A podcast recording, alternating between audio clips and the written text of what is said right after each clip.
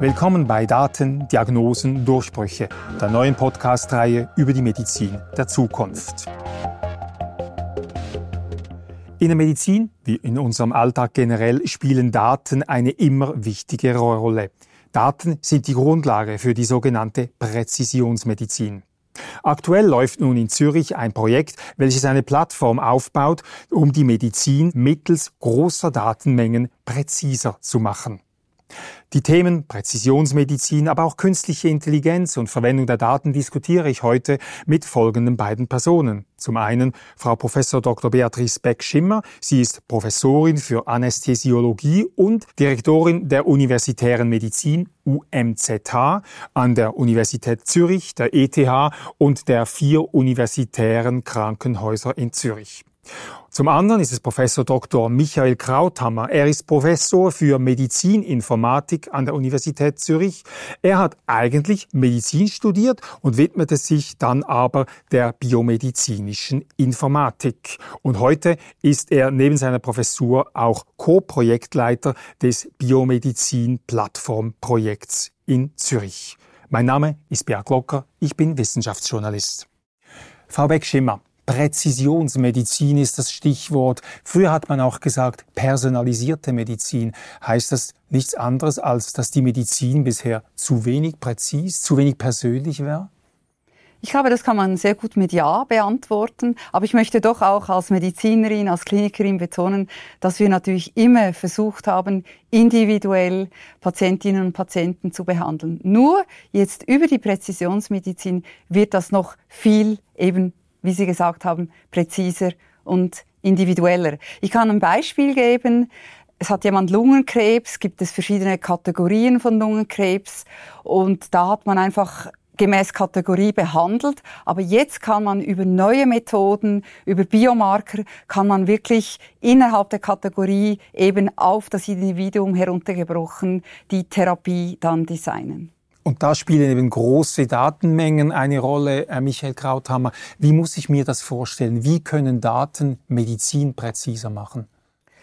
Wir haben es gehört, es geht zum Beispiel um die Therapie des äh, Lungenkrebses und wenn man hier eben präziser arbeiten möchte, muss man die genetischen Veränderungen dieses, dieser Krebse ähm, aufarbeiten und das geht eben über neue Methoden, die riesigen Datenmengen produzieren, zum Beispiel bei der Genetik geht es teilweise bis zu drei Milliarden Datenpunkte pro Person. Und jetzt muss man sich vorstellen, wie kann man mit diesen Daten arbeiten. Und da braucht man einfach Computer, um eben durch diese Fülle von Informationen durchzugehen und eben die richtigen Marker zu finden und dann auch die richtige Therapie. Und ohne Computer geht es eben nicht. Frau Beckschimmer, wenn ich mir das vorstelle, eine Ärztin, ein Arzt hat vielleicht, ich weiß nicht, ein paar hundert Lungenkrebse gesehen. Und, aber diese großen Datenmengen, die Michael Krauthammer an, anspricht, heißt das, dass eben der Computer oder das System, die Plattform nicht 100 oder vielleicht 1000 Lungenkrebse gesehen hat, sondern 100.000 Lungenkrebse und dadurch mehr weiß über Lungenkrebs? Ja, ich würde meinen, ich würde es noch ein bisschen präziser formulieren, die, die Plattform weiß ja nichts, die hat ja einfach die Daten. Aber dann kommt eben die künstliche Intelligenz. Ich bin jetzt da nicht Spezialistin, das ist dann eben äh, Michael, aber die künstliche Intelligenz, die Algorithmen aufzeigt, so dass man das dann wirklich auf ganz kleine Patientengruppen mit dieser Krebsart beziehungsweise aufs Individuum herunterbrechen kann. Ja, Michael Krauthammer, was macht denn die künstliche Intelligenz mit Daten aus der Medizin? Genau, also man muss vielleicht das vielleicht ein bisschen zuerst definieren, was ist eigentlich die künstliche Intelligenz und ich würde es mal so formulieren, das ist einfach eine Technologie, die, uns, die eigentlich unseres, äh, unsere Kapazität zu denken und Entschlüsse zu fassen emuliert. Ja? Und die künstliche Intelligenz hat die Fähigkeit, dies über große Datenmengen zu machen. Ähm, genau genommen braucht sie große Datenmengen, um überhaupt solche Schlüsse ziehen zu können. Man weiß heutzutage, dass je mehr Daten man hat, umso besser kann man diese künstliche Intelligenz trainieren und ihr eben gewisse Dinge beibringen, wie zum Beispiel eine optimale Therapieform zu finden. Wenn wir das noch ein bisschen konkreter machen, Michael Krauthammer, in Ihrem Institut unter Ihrer Leitung wurde ein Projekt durchgeführt, wo Sie aufgrund von Algorithmen das Risiko für ein Delir nach einer Operation abschätzen. Also ein Delir, ein extremer Verwirrungszustand, könnte man sagen. Wie kann man so eine Prognose, fast wie eine Art Wetterprognose erstellen mit künstlicher Intelligenz? Genau, also es sind eigentlich immer das gleiche Schema. Man braucht Daten. In diesem Fall wären das Patientendaten von Patienten, die präoperativ ähm, versorgt werden und dann vielleicht auch intraoperativ und man sammelt da viele Daten und dann hat man auch einen sogenannten Label, also sein Outcome, etwas, was diesem Patienten passiert. Eben entweder passiert ein postoperatives Delir, was ein wichtig schwieriges Problem ist für, für ein Spital und auch für den Patienten. Und dann eben mit diesem Label, mit diesem kann man dann zusammen mit den Daten und dem Label kann man dann eben dem Computer beibringen, wenn du das nächste Mal einen neuen Patienten hast und ähnliche Daten sammelst, kannst du dann selber vorhersagen, was, was passieren wird, ob, ein, ob eben ein postoperatives Delir auftreten wird oder nicht. Aber ist das nicht gerade, Frau Beckschimmer, die ärztliche Routine oder Erfahrung, nämlich Personen sehen, Umstände sehen und dann eine Prognose stellen? Wird da die KI Konkurrentin der Ärztin? Nein, überhaupt nicht. Also das ist ja, die, die Biologie ist ja sehr komplex. Und das ist eigentlich auch das Schöne, was mich persönlich auch immer fasziniert. Jeder Mensch ist anders. Obwohl es ein Mensch ist und vielleicht eben mit einer Diagnose, die auch der, der andere Patient oder die Patientin hat. Aber das ist ja die Schwierigkeit, die wir haben, oder? Dass wir, gerade wenn es um so ähm, ausdifferenzierte Prognosen geht, dass wir das eben nicht machen können. Auch mit sehr viel Erfahrung nicht. Und ich glaube wirklich, und das weiß man ja auch, dass da die künstliche Intelligenz, eben die Maschinen dann eben sehr viel akkurater sind. Also Sie mit ärztlichem Hintergrund empfinden die künstliche Intelligenz nicht als Konkurrentin? Nein, überhaupt nicht. Sondern als? Als Ergänzung. Ja, das wollte ich eigentlich auch so sagen. Und ich, wir sprechen vielleicht später noch ein bisschen darüber.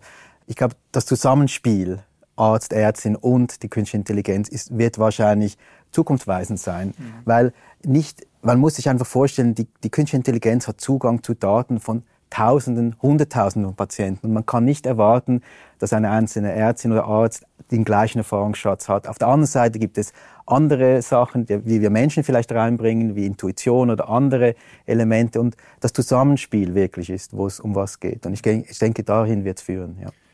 Jetzt werden wir etwas technischer. Ich habe gesagt, in Zürich wird eine Plattform für biomedizinische Informatik äh, aufgebaut. Äh, ist ein großes Wort, Plattform. Technisch gesehen, was wird da genau aufgebaut, Michael Krauthammer? Wir haben ja schon ein bisschen besprochen, dass wir große Datenmengen brauchen, um diese künstliche Intelligenz und diesen Algorithmen zu trainieren. Und wir würden gern den Forschenden ähm, am Platz Zürich solche Daten für ihre eigene Forschung in großen Mengen zur Verfügung stellen. Das wollen wir. Und das ist hochkompliziert. Da braucht es einfach neue Infrastruktur. Und diese Infrastruktur sind wir jetzt am Planen und, und, und am Aufbauen. Und um die Infrastruktur zu bauen, braucht es verschiedene Sachen. Wir brauchen zuerst mal Möglichkeiten, dass die Spitäler ähm, Daten, die sie sammeln, auch exportieren können in eine äh, Forschungsumgebung. Das bauen wir, solche Schnittstellen. Dann bauen wir Portale für Forscher, zum, äh, wo sie herausfinden können, was für Daten sind eigentlich in den verschiedenen Spitälern vorhanden. Und dann wollen wir auch Prozesse aufbauen, die den Forschern erlaubt, mit der Ethik und anderen ähm, Datenschutzüberlegungen, dass man, ähm, dass man ihnen hilft, dann zu diesen Daten zu gelangen, dass sie Zugang zu den Daten bekommen. Und dann schlussendlich möchten wir ihnen auch eine Umgebung, eine Computerumgebung bauen, wo sie diese Daten dann analysieren können. Jetzt verwenden Sie das Wort bauen, sowohl für Software und für Hardware, wenn ich das richtig verstehe. Wie habe ich mir das vorzustellen? Hardware braucht es da einen neuen Computer? Braucht es ein neues Rechenzentrum? Was wird da konkret aufgebaut? Ja, gut, äh, gute Frage. Ähm, ich würde sagen, die Hardware ist eigentlich da. Wir haben da sehr großes Glück mit der ETH Zürich zusammenzuarbeiten zu können, die über die letzten Jahre in Hardware investiert hat, spezifische Hardware, die es erlaubt, sicher mit medizinischen und auch Patientendaten umzugehen, sicher im, im Sinn von, dass diese eben so gespeichert sind, dass sie nur den Forschern zugänglich sind. Ja. Äh, und was wir wirklich bauen werden, ist eher Software. Also das sind dann eher Softwarekomponenten. Und da glaube ich, äh, Michael, kommen wir zum Problem. Wir haben ja extrem erfolgreiche Forschende hier am, am Platz Zürich.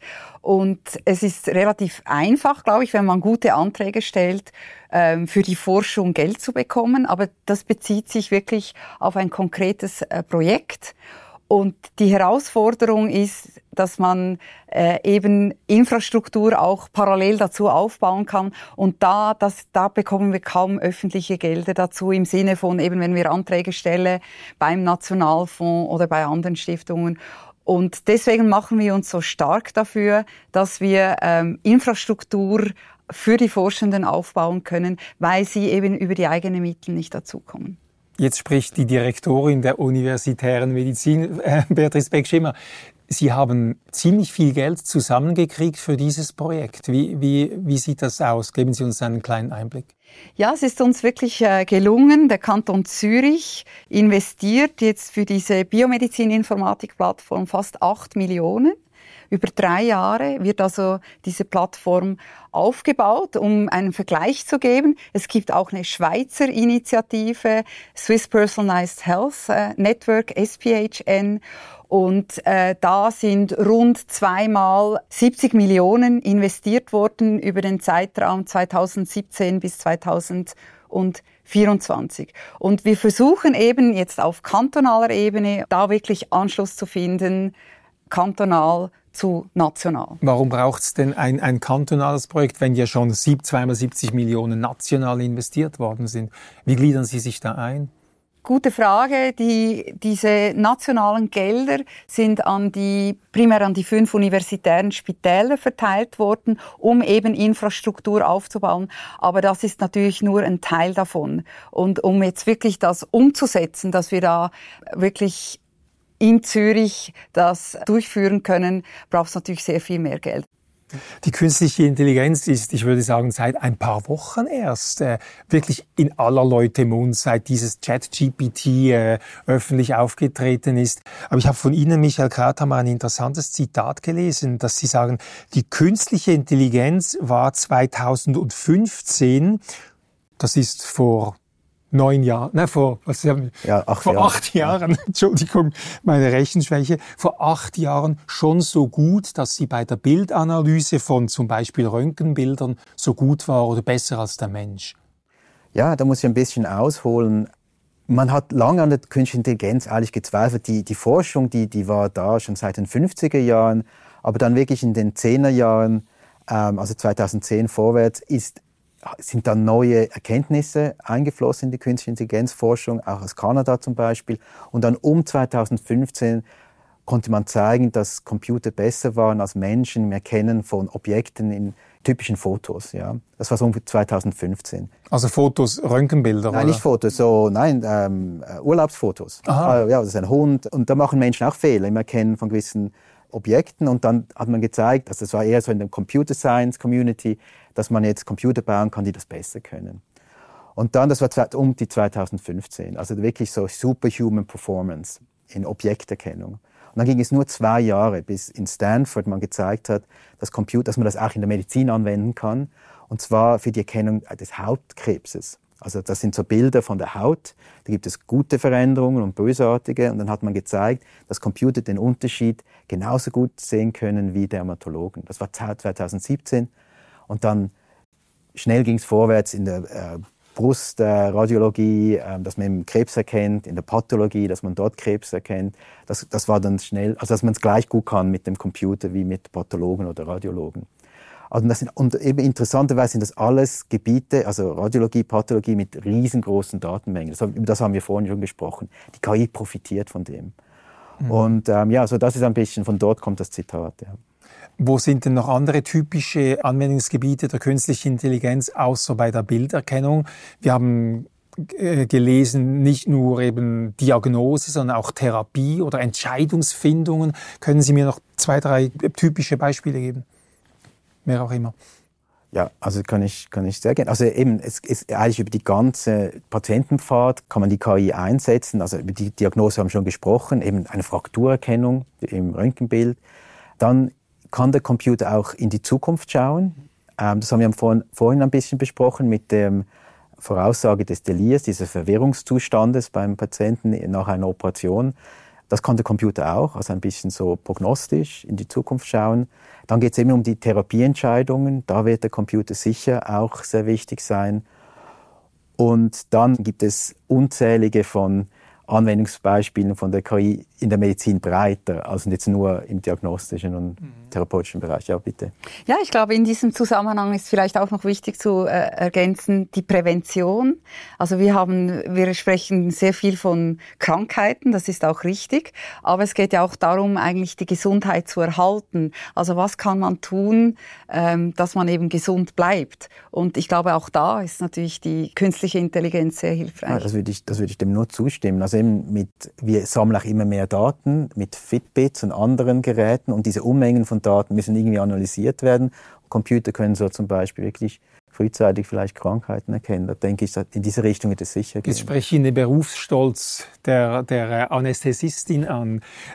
Wenn, wenn ein Computer äh, Ihnen sagt, Sie sollen das und das machen, also ein Therapievorschlag oder ein Interventionsvorschlag, vertrauen Sie diesem Computer, Frau Beckschimmer? Also ich nehme diese Information gerne entgegen, aber am Schluss entscheide ich. Das ist ganz wichtig, oder? Also eine Maschine ist eine Maschine. Die Maschine hat den Vorteil, gerade in der Anästhesie, dass sie nicht müde wird. Mhm. Für ja. die langen Dienste. Ja. Aber ich glaube, dass das wichtig ist, dass man das entgegennimmt und dann selber die, die Entscheidung trifft. Das kann ja durchaus eben basierend auf, auf, auf dem Computer auf, auf Also die Verantwortung trägt die Ärztin ja. jetzt, wie Sie sagen. Ja. Aber ich, ich habe mir aus Spaß, habe ich ChatGPT gefragt, was meine persönlichen wichtigsten Leistungen in meinem Berufsleben war.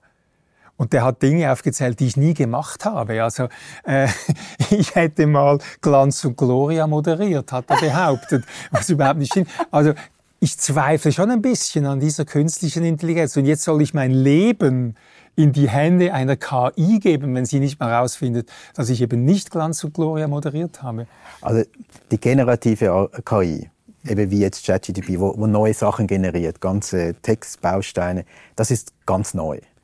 Und die Validierung dieser Technologie, so, so weit, wir sind einfach nicht ganz so weit, aber die Validierung von eben zum Beispiel der AI, der in der Bildgebung arbeitet, in der Radiologie, da ist man schon einen großen Schritt weiter, wie man das konkret macht. Also man kann da recht gut abschätzen, dass diese äh, Technologie heute gut funktioniert, aber auch morgen im, äh, auch noch funktionieren wird. Also da gibt es Richtlinien, die man jetzt mhm. schon gut versteht. Aber ich denke, das ganze ChatGTP-Bereich, da ist man noch ein bisschen auf das Neuland. Aber auch in der Medizin soll ja das Generativ, ja das Generieren eines zum Beispiel Arztberichtes künftig der künstlichen Intelligenz überlassen oder übergeben werden.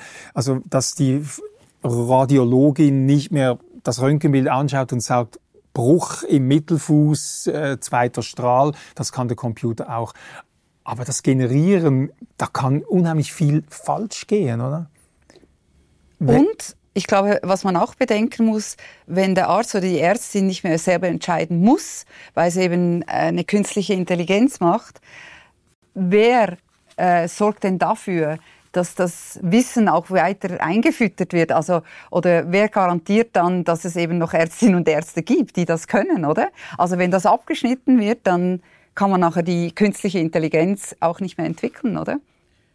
Oder ja, wie also siehst ich, du das? Ich, ich sehe es ähnlich. Also ich, ich finde das irgendwie so ein, ja, wie funktioniert das in Zukunft, wenn, wir, wenn kein Mensch mehr Daten produziert und nur noch von Maschinen die Daten produziert, auch die ähm, Diagnosen produziert werden. Von was lernt dann die künstliche Intelligenz noch, wenn wir es nicht mehr machen?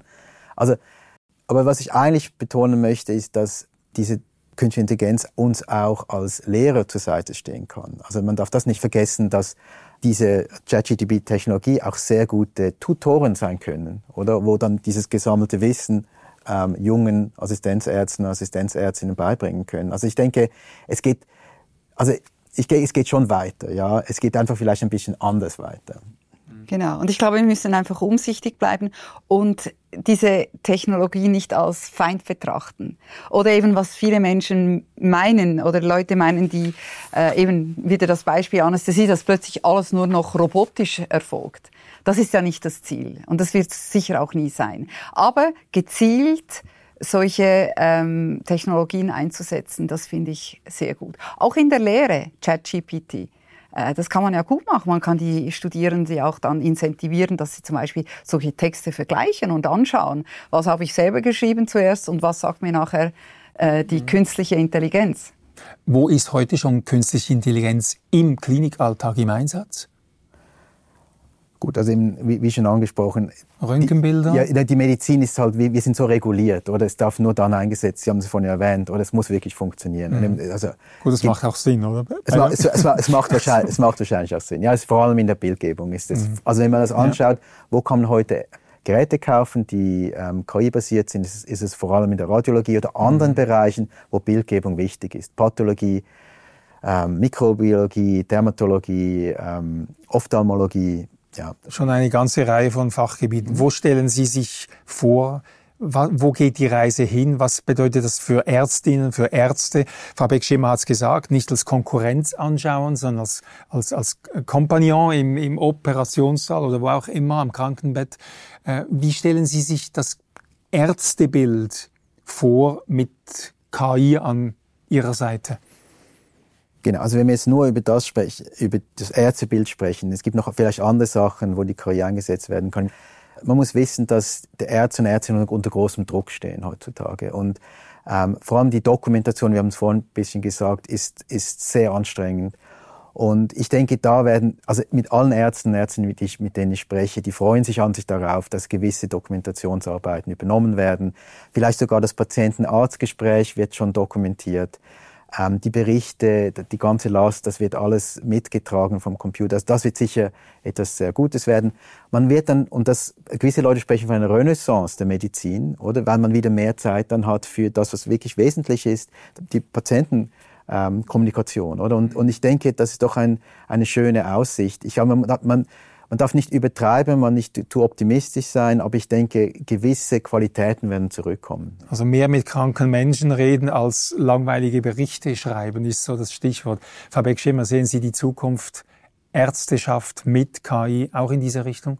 Ich finde das eigentlich sehr schön, wie du das beschrieben hast. Und ich, ich, ich habe auch diese Vorstellung, aber ich, ich weiß nicht, wie sich das entwickelt, oder? Aber es wäre wirklich wünschenswert, wenn ich schaue, die letzten Jahre oder auch Jahrzehnte, wie ich das sagen darf, hat ja die Administration ungemein zugenommen, oder? Natürlich hat es auch Erleichterungen gegeben, wir, also, wir haben noch auf der Schreibmaschine und dann hat es einen Computer und weiter, aber ähm, Diktaphone und so. Aber ich glaube, dass das Wichtigste ist, dass man wirklich versucht, den Teil zu delegieren an eine Maschine, die eben nicht unbedingt die Interaktion mit den mit dem Menschen braucht. Und das finde ich hervorragend, wenn man das so einsetzt. Zum Schluss nochmals zurück zum Projekt der biomedizinischen Informatikplattform. Wann wird die aufgebaut sein? Was ist das Ziel? Sie sind Projektleiter in und Projektleiter, Co-Projektleiter. Wann sind wir da? Michael, du bist da ganz nahe dran. Also ich bin ja nur ganz übergeordnet. Die Schutzherrin. Die Schu eine Schutzherrin, ja. ja. Äh, wir haben uns einen Zeitraum von zwei bis drei Jahren eingeplant. Das wird so die Ver Version 1 sein der Plattform. Da, dabei werden dann, wird es möglich sein, Routinedaten von den vier universitären Spitälen auf dem Platz Zürich ähm, für die Forschung zu brauchen. Ja. Und wir hoffen aber, dass das der Anfang ist einer wachsenden Infrastruktur, wo wir auch mehr und mehr andere Datenquellen dazu bringen können. Ähm, da gibt es Ideen von anderen Spitälen, Stadtspitälen, vielleicht äh, veterinäre Spitäler, ähm, also das, das Zahnmedizin. Zahnmedizin, genau, die Zahnmedizin. Also wir hoffen, dass das mal der Anfang ist. Dass ja. das Ding wächst. Also in zwei bis drei Jahren, wenn ich das zusammenfasse, soll die Medizin der Zukunft beginnen. Dann sind eben Daten, Diagnosen und Durchbrüche werden dann real. Das ist der Titel unserer Podcast-Serie. Beatrice Beck-Schimmer, Michael Krauthammer, ich danke ganz herzlich für dieses sehr interessante Gespräch. Wir machen weiter mit dieser Serie. Das nächste Mal haben wir auch einen interessanten Gast hier. Es ist eine Frau, eine Patientin, die dann das Ganze aus einer anderen Optik anschauen wird. Da ist auch die Frage, wie sind meine Daten geschützt? Solche Dinge werden wir diskutieren. Ich bin gespannt, wie es weitergeht mit Daten, Diagnosen, Durchbrüche. Ihnen beiden herzlichen Dank und dem Publikum bis zum nächsten Mal.